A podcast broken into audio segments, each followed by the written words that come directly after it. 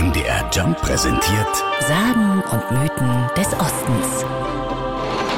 Tief unter der Erde im thüringischen Kyffhäusergebirge soll er schlafen. Kaiser Barbarossa, der im Grunde ein guter Kerl war. Auf seinem Thron in seinem mächtigen Schloss mit Gold und Edelsteinen soll er bis heute sitzen. Er wartet darauf, wieder aufzuerstehen, die Welt zu retten und Frieden zu stiften. Alle hundert Jahre schickt er deshalb einen Zwerg nach draußen, um nachzusehen, ob die ungeliebten Raben noch um den Berg kreisen. Ist das der Fall, schläft er für ein weiteres Jahrhundert. In einer anderen Version sitzen die Raben bei ihm auf der Schulter und er schickt sie regelmäßig hinaus, damit sie im Lande nach dem Rechten sehen. Diplom-Historikerin Petra Wäldchen kennt den Ursprung der Sage. Die beginnt nach dem Tode Friedrich des Zweiten Friedrich der Zweite, der Enkel von Barbarossa, lebt ja nur in Italien. Und trotzdem spürte man hier noch diese Macht. Also es war irgendwo noch Recht, Ordnung und Frieden. Und jetzt bricht das zusammen. Und jetzt möchte man wieder einen starken Kaiser haben, dass wieder Ordnung und Recht kommt und vor allem Frieden und so.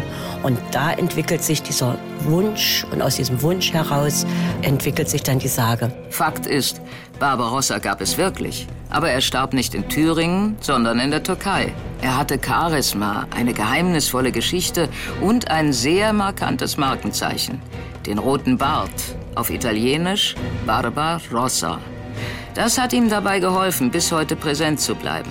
Was viele aber nicht wissen, das Denkmal auf dem Kyffhäuser ist nicht für Barbarossa gebaut worden, sondern für Kaiser Wilhelm der Erste Und so setzt sich die Sage fort. achtzehnhunderteinundsiebzig wurden die Raben vertrieben durch das alte neue Symbol des Reiches, den Reichsadler. Denn jetzt haben wir wieder die Reichseinigung, wir haben das Zweite Deutsche Kaiserreich und Barbarossa ist im Prinzip vom Zauberschlaf erlöst, im Sinne des Denkmals. Das heißt, die Welt war wieder einigermaßen in Ordnung. Für viele Besucher der Barbarossa-Höhle schläft Friedrich der Erste aber immer noch in dem Berg bei Bad Frankenhausen.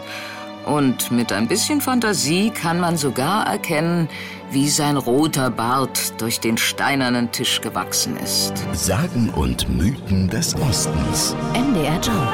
In Sachsen, Sachsen-Anhalt und Thüringen zu Hause.